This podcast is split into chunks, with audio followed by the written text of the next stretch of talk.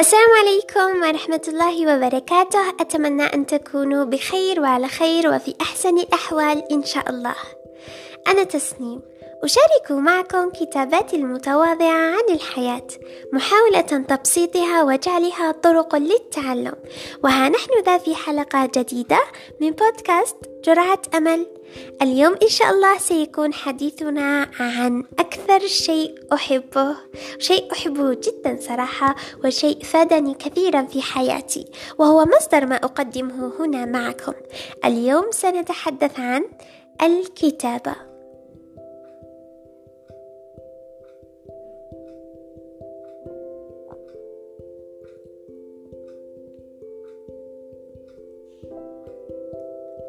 لو سألوني عن ما هي أفضل طريقة لتنظيم الأفكار، إفراغ المشاعر، توجيه الرسائل للذات، التعبير عما في جوف الإنسان، لأجبت بكلمتين: ورقة وقلم. صنفت العلوم والأبحاث أن الكتابة من الوسائل والطرق متعددة المهام، فدورها الأول كان حفظ العلوم، التجارب، الاستنتاجات، الآراء والأقوال والسير، ولكن لها عدة أدوار أخرى ربما نجهلها ولا نعرف قيمتها. لو نظرنا من بعيد ولم نتغلغل في عمق الأمر ولم نجرب الكتابة حتى، فسنقول: ما أهمية هذا الفعل؟ فلا وصف ولا معنى له سوى أنه مضيعة للوقت في تدوين حروف عشوائية على أوراق مبعثرة.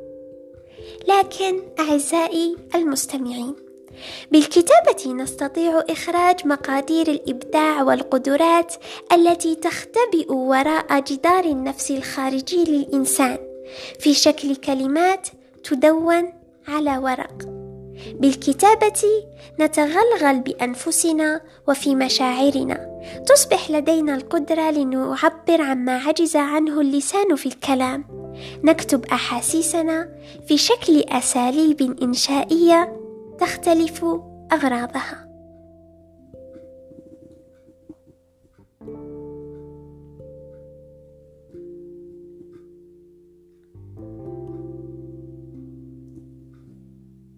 الكتابة درب نحو مصطلح من 5 حروف: التنمية، تنمية العقل والقدرات وحتى العلاقات أحيانا. كما أنها أداة من أدوات النجاح، ستقول لي لماذا؟ وسأجيبك: بماذا تخطط للأسابيع والأيام؟ أليس بها؟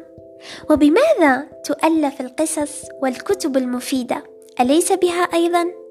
وعلى هذه السيرة وعلى سيرة الكتب، منذ أيام أثناء مطالعتي لكتاب معين علمت شيء مهم لم أكن أعرفه وكنت أجهله الصراحة، وهو كالتالي: مصطلح الثقافة في تعريفاته الأولى، يعني في السنوات الماضية جدا، يعني منذ زمن بعيد جدا، كان يقصد بها إعادة الأرض وإصلاحها وزراعتها، ولم يظهر المفهوم المفهوم الفكري لها إلا في سنة 1774 في معجم يسمى بمعجم ادلونغ.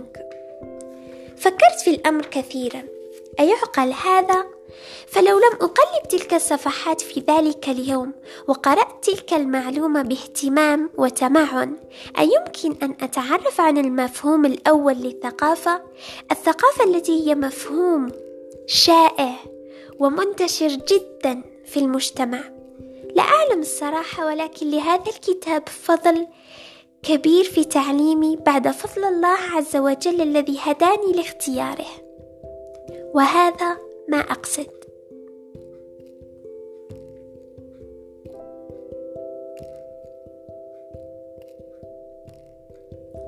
كما جذبني اقتباس يقول: للكلمة وقع السحر على النفس الإنسانية. وكم هو صحيح. تخيل كم ستغير فيك أو في غيرك كلمات من طرف كتاباتك للطريق الجيد. تخيل كمية الراحة التي ستشعر بها عندما تفرغ مشاعرك السلبية في صفحات صباحية، وفي الأخير أنا لست هنا لأجبر أي أحد على الكتابة، فأنا أحترم ميول أي شخص، وأحترم يعني الأشياء التي نحبها جميعا. فهناك أشخاص لا يميلون ولا يحبون الكتابة، ولكنها يمكن أن تكون أسلوب ناجح في بعض المرات، مثلا للتعبير أو لإفراغ بعض الشحنات التي تكون مقيدة في الداخل وعليك إخراجها. إذن يا أصدقاء، من واجبي عندما أكتشف طريقا مفيدا وفعلا ذا قيمة أشاركه مع كل من يسمعني، خاصة إذا كنت أنا مجربته وكانت نتائجه علي نتائج فعلا يعني إيجابية. إذن هذه هي نهاية حلقة اليوم، كانت حلقة خفيفة ظريفة لنهاية الأسبوع، نلتقي في عدد آخر إن شاء الله. كانت معكم تسنيم في بودكاست جرعة أمل، أتمنى أن تكونوا استفدتوا ولو قليلا، ويمكن أن نلخص ما قلنا أن الكلمة قوة. دمتم في رعاية الله وحفظه، إلى اللقاء.